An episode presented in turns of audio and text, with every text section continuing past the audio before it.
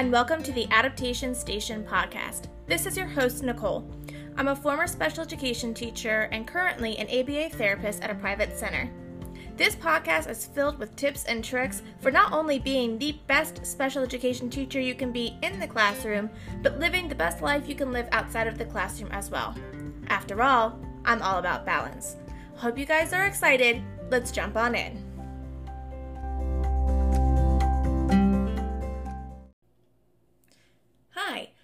Welcome back to another episode of the podcast. This is a personal episode. It's called A Day in My Life, and it's going to have a lot of tips. I want to spend the beginning of this podcast talking about what my life really looks like. I have two jobs, as many of you already know. My first job is a master ABA therapist. Now, you guys are probably getting tired of me using this keyword, but everything is confidential, so I can't share specifically what I do in my ABA job, but my best explanation of what being an ABA therapist is is it's think about just working on IEP goals. All of our clients have programs, and at my center we use ABLLS, which is the Assessment of Basic Language and Learning Skills. We use ABLLS to write their programs, and their program is pretty much the same as the uh, goal page of an IEP.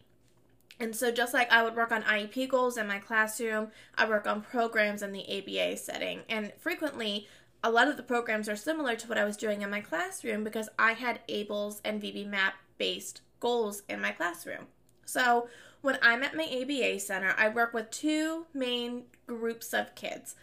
I have a lot of kids who are younger than school age, so they are classified as a preschool age. And because they're not in school yet, a lot of them have pre academic skills, a lot of language and basic learning skills. And then I also work with older students who are in school during the day. These are the kids that I see in the afternoon. And a lot of times I might have more like life skills or things like that. And so I have a mix that I'm working in, which is really nice. When I was a self contained teacher, I only taught older kids. I really like going back and forth and working with a three year old, and then working with a 10 year old, and then working with a five year old. I definitely feel like it helps me stay fresh in what I'm doing. My other job is a content and curriculum creator for my company, Adaptation Station, which many of you are probably familiar with. I started creating resources back in 2016 and if you happen to hear my last podcast about leaving my job, you'll know that 2016 was a huge year for me. And one of the things I wanted to do was really make my classroom be the best that it could be. So I started creating adapted materials. I created materials that were designed around the students that I had in the classroom. I started making materials for Virginia's alternative assessment. I started making materials to help me teach different content standards. And then as I continued to grow, I started making materials that helped reach learners at an errorless learning level. I started making materials that use real photos. And so that's what my company is now. It's creating resources that people can use in their self contained classrooms or in ABA settings. I record episodes for this podcast. I also write blogs because I love to actually write out information as well.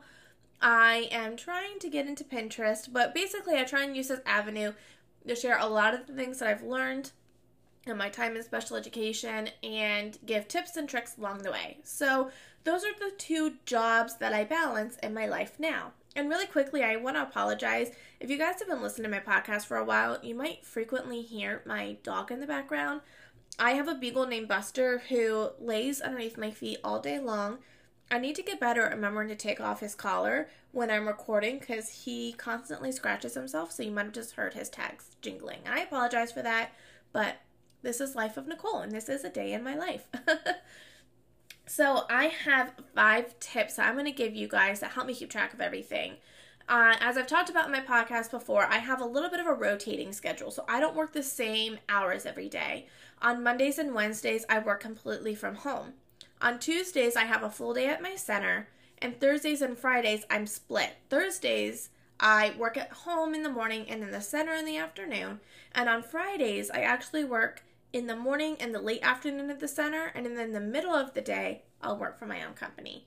It's a lot to keep track of, and that's what these five tips are for. And even if you are still teaching full time, these tips can be helpful just in being productive at home. So, my first tip is I use a planner. Now, I use an actual written paper planner, and you don't have to use a paper planner. If digital planning works better for you, or you have a Google Calendar or the calendar on your phone, that works well. I personally love using the Day Designer Planner. I actually just got it out of my bag, so I could describe it to you. It's a full size planner, 8.5 by 11, and is a weekly agenda that helps me really keep track of everything that I'm doing. It's important to me that I have everything written out. So, one of the things I've had to really get used to in my ABA job is I'm now responsible for recording my hours. And that's not something I'm used to doing. One thing that I want to explain in my ABA job is I do have set clients that I work with. So I have clients that I work with on Tuesdays, Wednesday, not Wednesdays, I'm sorry, Tuesdays, Thursdays, and Fridays. But there will be extra shifts. So there might be a therapist who's out and they're looking for someone to pick up her shift on a Wednesday afternoon, and I might pick that up. Well, I need to write that down somewhere so that way at the end of the month I remember that's right, I did three hours on Wednesday. I need to record that in my timesheet. So I like having a written planner to keep track of all of that, and that can help me really plan out my day as well. If you listen to my nighttime routine, podcast, you know I like to plan out the next day. And I use my written planner to look at everything I need to get done to make sure I'm planning my day accordingly. My second tip is to keep two different to do lists. And I know that sounds crazy, but I think this is really helpful if you run your own company like a Teachers Pay Teachers company. But I also used to do this with my IEPs. Now, when I had, you know, you guys, I'm sure you all have had those months where all of a sudden you have three IEPs due in like a six week span. That's a lot to get done. And then, and I like to write my to do list down like step by step. So I would have my student and I'd write his name and I would not just write assess using VB-MAPP. I would break it down into like every test that I did just to make sure I got everything in. Now, if I had that written out for three different IEPs, plus all the things I needed to do for my classroom on day-to-day basis, plus everything I had to do for TPT, it'd be overwhelming. So I would keep a Google Doc that just had everything that popped into my head. It went on that Google Doc. And then I have a written to do list that I make for the week. So I'll go look at my Google Doc and figure out, okay, like what needs to be done right now. So, for example, I'm in the process of updating all of my poem packs, but my poem packs are updated through November. I'm recording this episode on October 9th. So, when I sit down to look at my to do list, is it imperative that I update the December poems this week? No. Do I need to get them updated probably within the next six weeks? Yes. So they're on that major Google Doc, and then every week I'll look and I'll say, oh, you know what?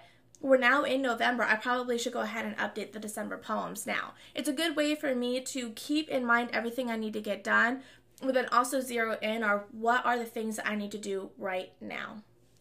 The third thing I like to do is set realistic time goals, and it definitely takes time to get to this point, but I'm going to take the same strategy that I gave you and doing sped prep and I'm going to apply it to this as well. Start to get an idea or maybe even break your to-do list down into long, medium, and short tasks. That way you can use time more effectively. If you don't really know how long it's going to take you to get something done, you might find that you're wasting your entire prep period or that entire hour you have before dinner just trying to get organized. If your to-do list is organized and you can say, okay, I have my soup boiling on the stove. It has to simmer for 20 minutes. And then you look at your to do list and you have it broken down, and you can find a short task that's only going to take 10 minutes. Then you could get it done and maybe respond to those parent emails while your soup boils. If you don't have an idea of how long something's going to take, you might get really overwhelmed. You might start a task and then have to leave it in the middle, and that is the worst. So I really like to set realistic time goals for myself. The other one I like to do is treat work at home like it's real work. And this is how I probably stay so motivated as I treat my hours at my desk like real hours. So I'll say, I'll say to my husband, okay, I'm going to go to my office and I'm going to work from 8 to 10 a.m. on this Sunday morning. And I act like I'm actually at work. So I don't get on the floor and play with my dog. I don't get on social media. I'm not going and organizing my closet. If I've said I'm going to work for two hours at my desk, I work those two hours at my desk. And you definitely have to get in a rhythm. But when you start to treat your work hours at home like real hours, you'll find over time that you become more motivated. And it's definitely easier for me to start and stop working when I have those set hours in my head. So, having treating your homework like work is a huge uh, tip. And I did this with IEPs as well. So, I would say, okay, I'm going to write some IEPs on Saturday afternoon. I'm going to work from noon to 2. And then that's all I did from noon to 2 was work on IEPs. And then at 2 o'clock, I clocked out. And that helped me stay on top of my workload. My fifth tip is to keep everything everywhere. And again, this one might not be super applicable, but I always have my laptop on me or my iPad. Uh, because I go to an ABA center and students are coming to the center, sometimes I might find out that a student is out sick, but it was the student I had in the middle of the day. I'm not going to go home for two hours when I have to be with another client at two. So I like to have everything on me so I'm going to set up at a table and work. And I like to do this again when I'm still in the classroom. I never wanted to be somewhere where I couldn't sit down and do some lesson plans or modify an assessment I needed to give. I like to have the things I need to work on me at all times. That way I can work at a moment's notice. Another big one is sometimes when my husband and I go to my parents' house, somehow my dad and my husband get busy doing something in the yard, and my mom is reading a book, and I'm just sitting there. And I'm like, you know what? I really could be working on something right now. So I'd like to have all of my stuff on me at all times. I carry my laptop the way other people carry their phones. But, anyways, I hope this helped you guys understand what my days look like a little bit more and how I stay organized. And then I do have a freebie, I have a productivity planner for you.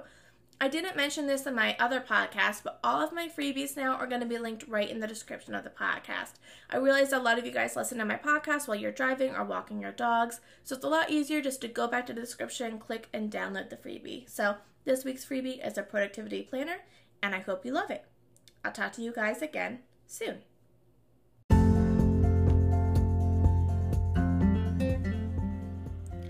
Thank you for listening to this week's episode of the podcast. If you like what you heard, I would greatly appreciate if you left me some feedback. And if you want to hear more, go ahead and give me a follow. While you're at it, come say hi on social media. You can find me at Adaptation Station on Instagram, Facebook, Pinterest, and adaptationstation.net. It's taco night in my house, so I'm gonna go have a delicious dinner and a margarita, and I will talk to you guys again next Friday.